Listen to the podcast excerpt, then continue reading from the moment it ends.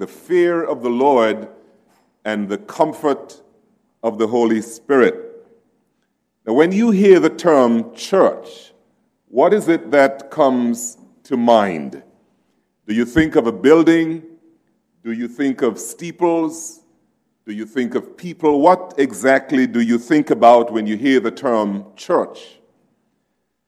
People have advocated several different things about the church. They look at the church in several different ways.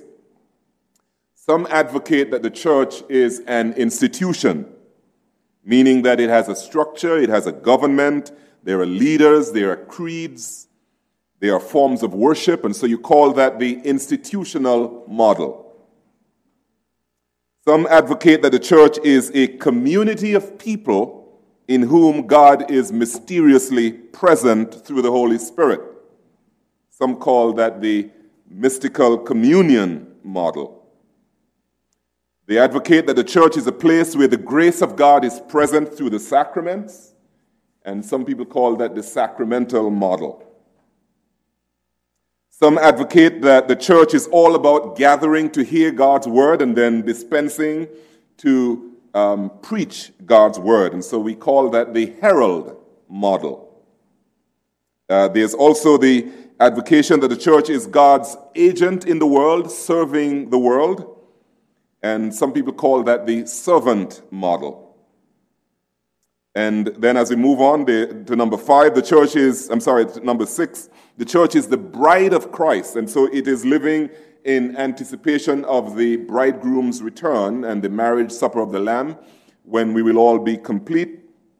And they call that the eschatological model. Now, if it is important, or let me put it this way if the most important thing about the church is the presence of the Holy Spirit in it, sustaining its members by His grace, and working through them to accomplish his mission in the world, as Avery Dulles says, then I'm not sure that any one model quite adequately describes the church. I think it's a combination of all of them. And so today we're going to focus on the church. We're in the book of Acts, we're continuing through it, but rather than reading an entire passage, we're going to read only one verse this morning Acts chapter 9 and verse 31. However, we'll draw from the 23 other verses in the chapter as well. The verse 31 of Acts chapter 9 tells us this. Luke writing says, So the church throughout all Judea and Galilee and Samaria had peace and was being built up and walking in the fear of the Lord and in the comfort of the Holy Spirit, it multiplied. The first point I want to make this morning is that there is only one church. Do you believe that? There is only one church. So, which one is it? Is it ours? And if there's only one church, then what's with the others? And so, since you've asked this very important theological question, here is the answer. The only true church is the church that Jesus Christ himself established and of which he is the head. He established this church by his own blood that he shed on the cross, and he is the head of it. And so, this classic 19th century hymn, I believe, captures in essence what the church is better than any other hymn. The church's one foundation is Jesus Christ her Lord. She is his new creation by water and by word.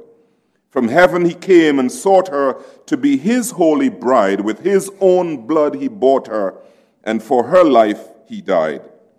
Elect from every nation, yet one o'er all the earth, her charter of salvation, one Lord, one faith, one birth. One holy name she blesses partakes one holy food, and to one hope she presses, with every grace endued. Though with a scornful wonder men see her sore oppressed, by schisms rent asunder, by heresies distressed. Yet saints they watch are keeping, their cry goes up, How long? and soon the night of weeping shall be the morn of song. Mid toil and tribulation and tumult of her war, she waits the consummation of peace forevermore. Till with her vision glorious, her longing eyes are blessed, and the great church victorious shall be the church at rest. Yet she on earth hath union with, with God the three in one, and mystic sweet communion with those whose rest is won. O happy ones and holy, Lord, give us grace that we, like them the meek and holy, on high may dwell with thee. What a beautiful hymn. Captures the beauty of God's church. And so Luke starts off verse 31 with these words So the church throughout all Judea and Galilee and Samaria. That's how he starts it. And so if there were several churches that were scattered across these three geographical areas, why is it that Luke tells us? Why doesn't, say, why doesn't he say the church is scattered throughout these areas? He says the church. And I believe the reason why he said that was because in reality he knew that there was only one church. Because you see, there was one faith in one Lord through one baptism as Ephesians chapter 4 and verse 5 tells us, and also the hymn that we just sang uh, told us. And so they all believed in one God the Father, who sent his one Son, Jesus Christ, to be the Savior of the world, and they believed in one Holy Spirit, whom Jesus sent to be with us forever when he ascended to heaven. And so, if there's only one church, how do you join it? How do you become a part of this one church. You join it by a confession.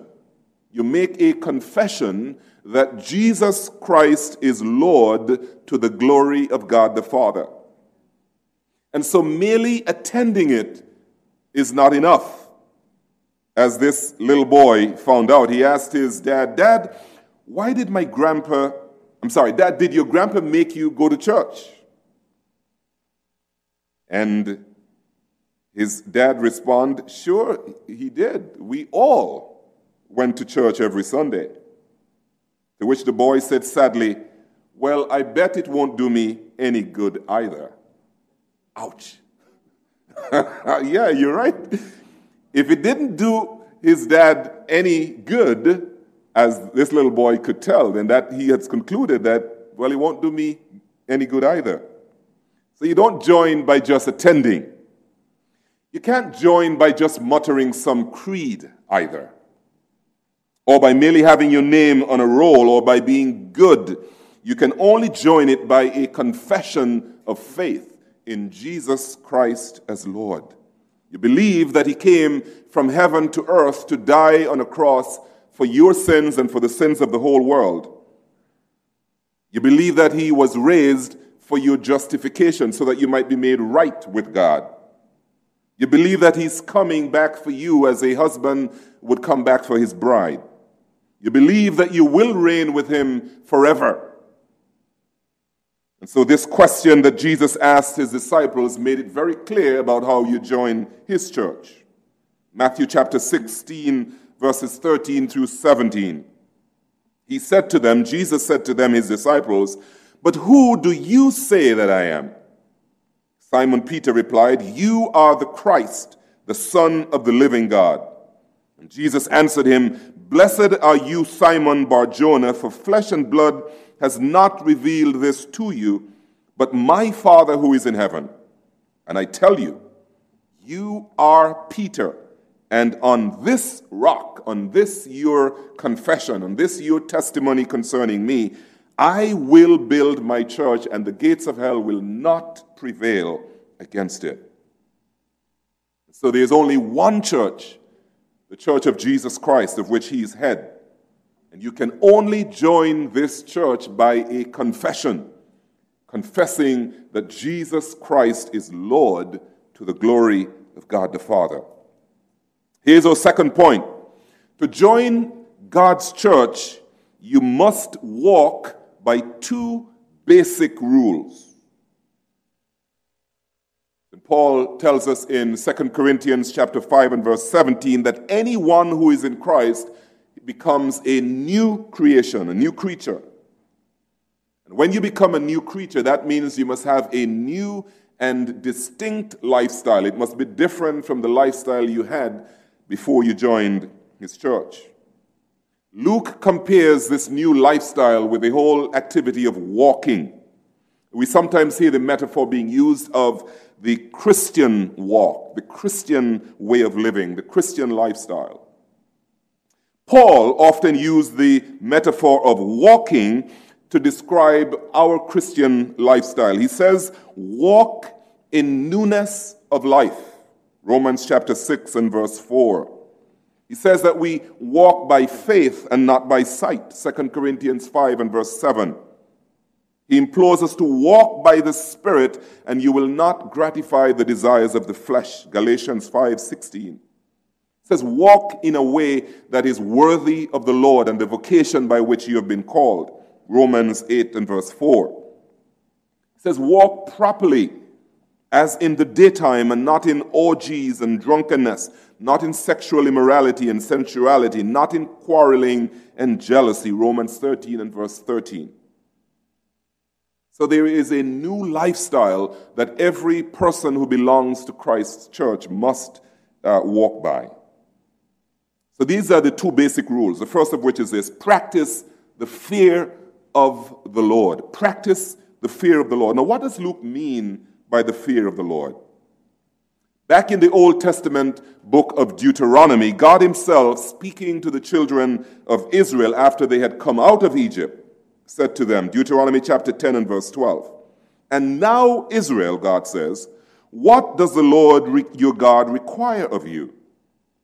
But to fear the Lord your God, to walk in all his ways, to love him, to serve the Lord your God with all your heart and with all your soul. And so the fear of the Lord is not being afraid of God. We, we can't serve God in fear. We can't be afraid of God and love Him. Because to be afraid of God means to keep your distance and not to even get close to Him. So it cannot mean to be afraid of God. I believe it, it means having a healthy respect and reverence for the holiness of God and for the power of God. Now, the best way that I can explain to you what this whole notion of the fear of the Lord and reverence for God is is, the, in, is in the language of my respect for the ocean. Whenever I go to the beach, and I love going to the beach, it was only five minutes away from where I live. Whenever I go to the beach, if I am the only one on the beach, I never go in. I never go in. Because of the power of the ocean. It can change at any minute. That is having a healthy respect for the beach and for the ocean.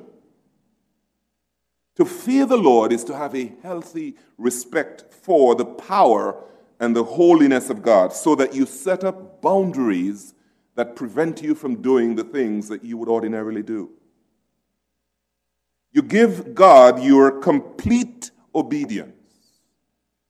You walk in all of his ways, not just in some of them. You discipline your heart to love him above all else, above husband, wife, children, house, property, business, finances. You love God above all else. And then you serve Him not just with a portion of your heart or part of it, but with all your heart and with all your soul. Then you love your neighbor as yourself. That is the fear of the Lord. That's the first principle by which we walk. The second principle is this that you embrace the comfort of the Holy Spirit. Now, when Jesus was about to uh, send the Holy Spirit, this is what he promised John 14, verse 16 and verse 26. Remember, he had gathered his disciples on the Mount of Olives, and just before he would ascend back to the Father, he said this And I will ask the Father, and he will give you another helper to be with you forever, even the Spirit of truth. You know him, for he dwells with you and will be in you. He will teach you all things and bring to your remembrance all that I have said to you.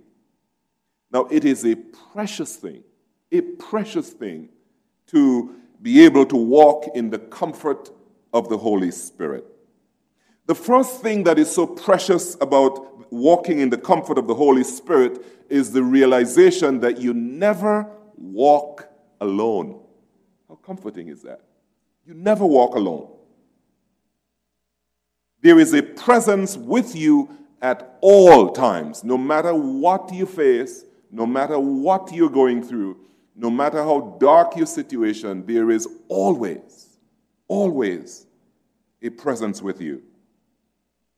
Jesus himself tells us that the Holy Spirit not only dwells with you, but he dwells in you. So he's not just your companion, but he even lives inside of you. And what he does as he dwells with you and he dwells in you is that he teaches you all things. It is amazing to me that there are many people, and this is not necessarily to put aspersions on anyone, but there are many people who um, I know of who don't even know how to read. But once they become once they became a believer, they were able to read the scriptures. There are many people who are not necessarily at the, up in the higher echelons of learning or whatever, but they know things that are spiritual because the Holy Spirit teaches them. It's not just an academic thing in terms of following Christ. The Holy Spirit teaches you. And He teaches you all things. And then He reminds you of all things because you see, we are very forgetful people. We always forget. And so He constantly is reminding us of the things that Jesus taught us. And then he is always guiding us into all truth. That is why we turn to him for counsel and for wisdom when we're making important decisions, major decisions. We need his guidance and direction. The Holy Spirit guides us. Then he protects us not only physically, but he, he protects us from all evil. Psalmist David tells us that he's always restoring our souls because physically and emotionally we become exhausted, we become spent. It is the Holy Spirit's job to refresh us and to restore our souls. So you never walk alone because there are always two sets of footprints in the sand. The second thing that is so precious about walking in the comfort of the Holy Spirit is that you never hurt alone. Comforter comforts you in all of your troubles, we're told. How many of you this morning are hurting? Because of some issue, emotional or otherwise. You never hurt alone. He may not always keep you from hurt, but He always comforts you in hurt. He lessens the sting of pain or loss so that you're able to hold up under it and you're able to move on from it. It is a precious thing to walk in the comfort of the Holy Spirit because you never walk alone and you never hurt alone. Thirdly, God is still active in His church. That's a beautiful thing. It may not seem like that sometimes, but God is always active in His church. Now, going back to verse 31, we are going to see three blessings that God constantly gives to His church. So the church throughout all Judea and Galilee and Samaria had peace and was being built up and walking in the fear of the Lord and in the comfort of the Holy Spirit. It multiplied. Here's the first thing that God does for his church He blesses his church with peace. Now, peace is not the absence of trouble, but it is the presence of God during trouble. So when we are when we, come, we become Christians or believers, it doesn't mean that we, we have all of life as a bed of roses. There are some challenges that come to us. There are some difficulties that God does not withhold from us. But that does not mean that His presence is not with us. He blesses the church with His peace. And the peace of God comes from trusting in the God of peace. So Isaiah chapter 26 and verse 3 tells us this You keep him in perfect peace, whose mind is stayed on you because he trusts in you. Now, the literal rendition of that verse in the Hebrew is, is this You will keep him in peace, peace, which is the English way of saying perfect peace or complete peace or double peace. Now, as long as you can manage to keep your mind on the God of peace, he will keep you in perfect peace. That is why sometimes, as believers, you can be going through stuff that causes the average person to lose their mind. Literally, because of the enormity of what you're dealing with. And yet, in the midst of all of that, you have peace. Because the God of peace gives you his perfect peace. And so, God, knowing that we are prone to worry, I don't know about you, but I do. Am I the only one who worries? God, knowing that we are prone to worry, says this in Philippians chapter 4 and verses 6 through 7. He says this through the mouth of the Apostle Paul. He says, Do not be anxious about anything, but in everything, by prayer and supplication with thanksgiving, let your requests be made known unto God. So there's some things that you first do. And then when you do these things, this is a natural result of what you do. And the peace of God, which surpasses all understanding, will guard your hearts and minds in Christ Jesus. Let me ask you this question Why do people, why is it that people who are in trouble turn to the church? During their crises, you find them flocking to the church. Why do they do that? It is because there is an unexplainable peace that is in the church that they know is in the church that they, that they desperately need. There is a peace that is in the church that they desperately need and they know it is there. They come because they know that the God of peace is there and they need his peace in the midst of their crisis. And how can Christians hold up sometimes, as I asked earlier, under such uh, enormous difficulty and challenge? It is because there is an unexplainable peace that surpasses all understanding that guards their hearts and minds in Christ Jesus. Once they have committed to Him their anxieties and their fears and their frustrations and their need to Him in peace. This peace comes as a direct result of trusting and committing our situations to Him. Now, we all heard the terrible news this week of Jacob Blake having been shot seven times in the back by police. That is not necessarily the, the, the issue here. What is the issue, I think, is what his mother told the world as she was being inter- interviewed by the national media. I'm going to quote her. Notice her son was just shot, seven times in the back and he's now permanently paralyzed. She said this, and she's an obvious believer. She says, I have a measure of God's peace which has allowed me to pray with a police officer in the hospital room and forgive. Let me read it again. I have, this is perhaps the darkest day of her life. She says, I have a measure of peace, of God's peace, which has allowed me to pray with a police officer in the hospital room and forgive. So God has made the church, the recipients of his peace. He has made us the uh, custodians of his peace, and he has made us the dispensers of his peace. Here's the second thing that God does for his church He blesses his church by building it up. God builds up his church by bringing new people into it through conversion. Now, this is what um, Saul this is what we're told in verse 22 about Saul, who had turned from, his perse- from being a persecutor to being a preacher. Luke tells us now in verse 22 that Saul increased all the more in strength and confounded the Jews who lived in Damascus by proving that Jesus was the Christ. And so, what we're finding happening here is that God builds up his church through partnerships partnerships between people. He established a partnership between Saul and Barnabas.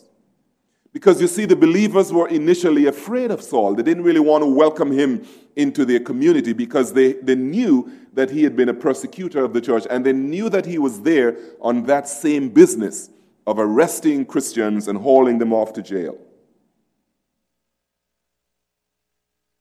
But notice what Barnabas does. And all of us need a Barnabas, don't we? Barnabas stood up for Saul. We sometimes need somebody to stand up for us.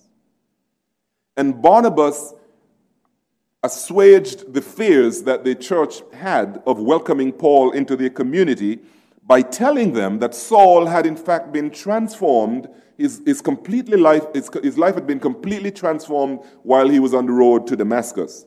And not only that, Saul had preached boldly for the first time that Jesus indeed was the Christ. I think what that tells us this morning that we must be a Barnabas to somebody. Be a Barnabas to somebody else. Somebody else who ordinarily um, would not be welcomed in with great admiration, but with fear. Stand up for somebody. Be a Barnabas. Make them feel welcome in the church. Celebrate what you have in common rather than focus on what is different.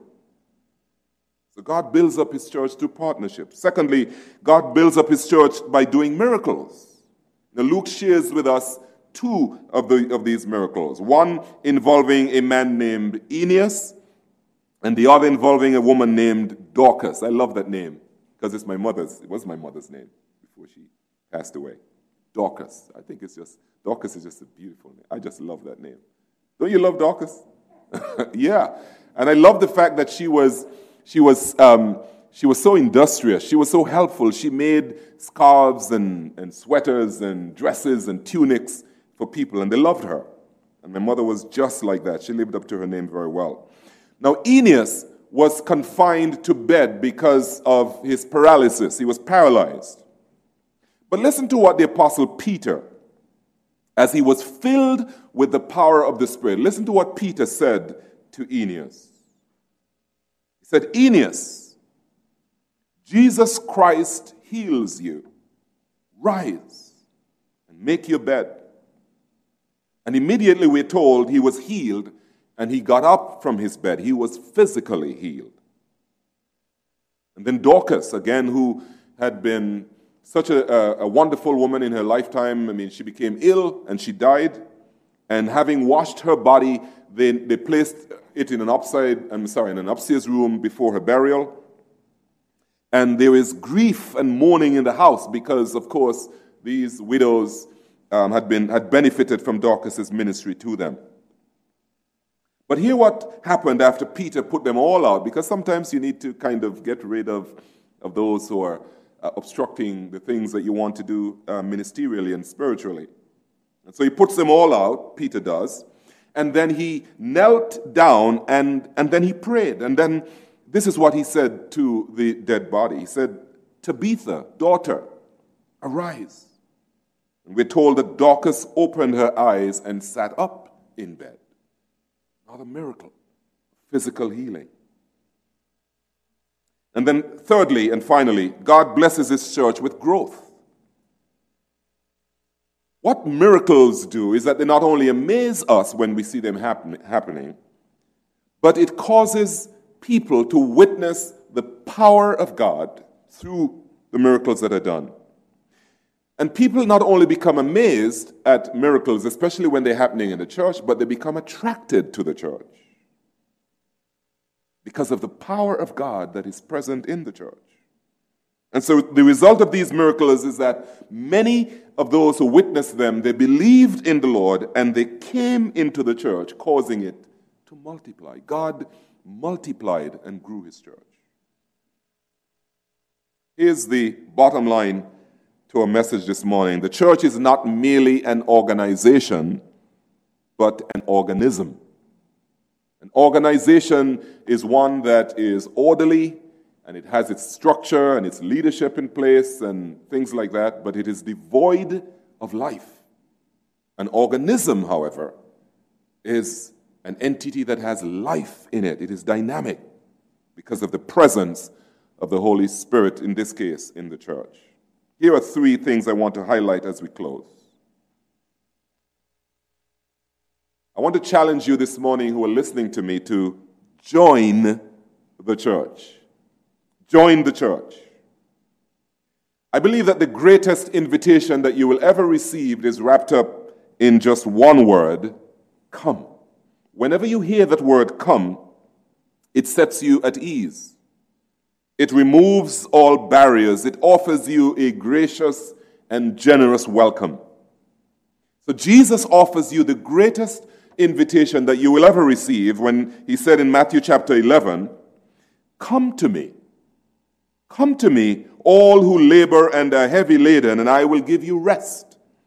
Take my yoke upon you and learn from me, for I am gentle and lowly in heart, and you will find rest for your souls. Now, the first thing I want us to notice about this invitation is this that Jesus is inviting you to himself, not to a building, but to himself. Come to me, he says. Come to a relationship with me. Secondly, this, this invitation is really for anyone and everyone, including you. He says, Come to me, all of you. Thirdly, the invitations, invitation targets a specific group of people. You who are burdened, whether by care, by grief, by sorrow, or by sin. As long as you're burdened, come to me. Fourthly, I want us to notice that Jesus is not angry at you. Many times we think that way. He's not angry at you. He will be gentle with you. He says, I am lowly in heart, meaning that I'm gentle. Fifthly, Jesus wants to give you something. What he wants to give you is rest for your souls. Do you need rest for your soul this morning? Only in Jesus can you find this rest. The great uh, church father Augustine once said, Our heart is restless until it finds its rest in God. And so it is very clear this morning that Jesus is offering you rest. Will you receive it? It is in receiving this rest, this forgiveness of sin, that you are entered into a relationship with Him and that you can join the church based on your confession of faith. So, obviously, I'm not asking you to join a building, I'm asking you to join the church of Jesus Christ. And you do that by becoming saved. I want to pause this morning and give anyone today the opportunity to say, Jesus, my soul is burdened by sin, by weight, by care, by guilt by anxiety, I need to find rest in you. Let us pray this morning. Lord Jesus, we recognize you as the author of rest and peace. God, we're going through a world that is full of chaos and turmoil and unrest and protest and sin and violence. And God, the answer to all of these things is in Jesus Christ. Because, Lord, you took all of these things upon yourself when you went to the cross. You desire, God, to bring peace and reconciliation and harmony, not only to our individual lives, but to our communities and to our world. God, I pray this morning that if there's one person today who senses in their heart that they need this rest that you offer, this forgiveness, this peace, God, I pray that today would be the day that they enter into this relationship with you, where you forgive their sin, where you give them peace. God, I pray that even one person would be able to celebrate that reality today. And God, while we are praying for that, we also pray for our nation and for our world. Our world is torn apart by strife God, by panic, by chaos, by grief, by fear, by division, by political tensions. God, we need nothing more than your peace this morning. And we ask, God, that you, you who are the Prince of Peace, would bring peace to our communities and bring peace to our nation. Because you are the God of peace. We thank you for doing that this morning. Jesus' name we pray. Amen. Here's the second application point I want to challenge you with this morning to embrace the new lifestyle to which you have been called. Embrace the new lifestyle to which you have indeed been called. What I mean by that is that you must learn how to walk in the fear of the Lord and in the comfort of the Holy Spirit. Develop a healthy respect, a healthy reverence for the fear of God and for the holiness and power of God. Cultivate a lifestyle of obedience to God. This is what God de- desires more than anything else your obedience. Ask God to help you to love Him above everyone else and everything else. And then serve the Lord with all your heart and with all your soul. Thirdly and finally, I want to challenge you to choose to become a co builder with God. God is building something, He's building His church, and He wants you to become a co builder with Him. Now, how can you help God build His church? By putting to work the gift that God has given you. God has given each of you a gift, in some instances, more than one gift. This morning, you saw some people using the musical gift uh, in terms of um, piano and what do you call this? Clavino- Clavinova, all right, and vocals to serve Him. That is one way of building His church. But you don't have to have the gift of music. That, not that anything is wrong with the gift of music, we need the gift of music. And thankfully, we have that. But whatever your gift is, put that to work to build God's church. And so there are many ways in which you can serve here at Brown's Chapel. Again, talk with Rhonda if you want to, if you're musically inclined and you want to become involved in any way. I'm sorry? All of that, yes. I'm coming to that, John. I'm, I'm coming, trust me. I'm working my way down to that. Trust me. I have it right here in my notes as well. All right. So talk to Rhonda if you if you're musically inclined and you want to be involved in helping to build God's church through music and worship. Talk with Pastor Ben about how you, you can use your gift on the on a monthly basis, and I think in the, the way he has this set up is that you're not going to be used more than once every four, three or four weeks, right? Um, whether in the nursery or with um, children's ministry or even with teens. Talk with Julie about how you can use your gift to welcome people, whether as an usher or greeter, or with refreshments on Sunday morning. I saw somebody bringing in some refreshments this morning. I looked in the room and they, wow, we had a lot of fruit and um, donuts and stuff. These are, that's important because we do fellowship, don't we? And we do we do survive not only on the word, but on physical nourishment. So talk with Julie about how you can do that. And then talk with John back there now about how you can help out with our audiovisual ministry. And there is a need for that. Uh, John will train you on, in how to do that. So talk to him about that. Talk to me about how you can use your gift in some small group ministry that will help with discipleship or how you can serve in the community with outreach. Because there are ways here of, of, of causing this church to be built up, and it won't be built up without you. God can do it without you, but, but He won't. I'm sorry, God can do it, but He won't do it without you. And I came across this little um, quotation that I'd like to share with you in closing. I want you to make it personal as well. So it reads like this This is my church. So there's ownership there. There's, there's some ownership. This is my church. It is composed of people just like me. It will be friendly if I am. It will do a great work if I work. It will make generous gifts to many causes if I am generous.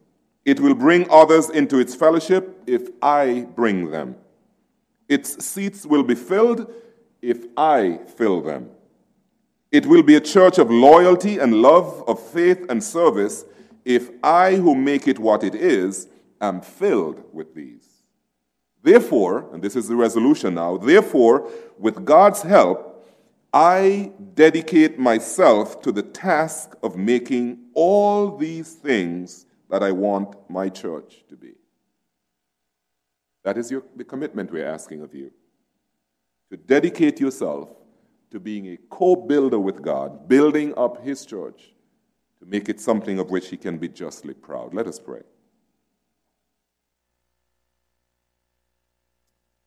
Father, we're taking away from this message this morning the, the notion that you have called us to walk in the fear of the Lord and in the comfort of the Holy Spirit.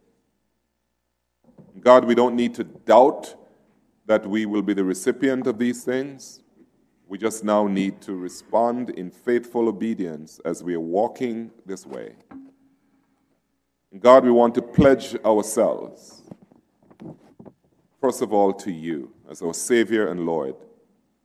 And then, Lord, we want to commit ourselves to doing everything we possibly can, using our gifts in the work of building up your church. I pray that no one will leave here today without a sense of something that you're calling them to do for the sake of your church. I ask God that you would lay very heavy on some heart an area of ministry to which you're calling them. And God, may they step out willingly and boldly and with obedience to say, here I am, Lord, send me. God, we thank you for this church. We thank you for the many who over the years have labored and served and sacrificed and given and worked. God, we want to continue this legacy so the next generation will find us faithful and they too will step in and do their work in continuing the great work of this church. God, we thank you that you're faithful. Thank you for the person or persons this morning that you have brought into a relationship with yourself. Those, Lord God, who may have prayed to receive Christ as their Savior today. We celebrate that and we ask God that you would send people to disciple them, to strengthen them and encourage them in their faith so that they might indeed be settled in you. God, we thank you for what you've done and we give you honor for your word. In Jesus' name we pray.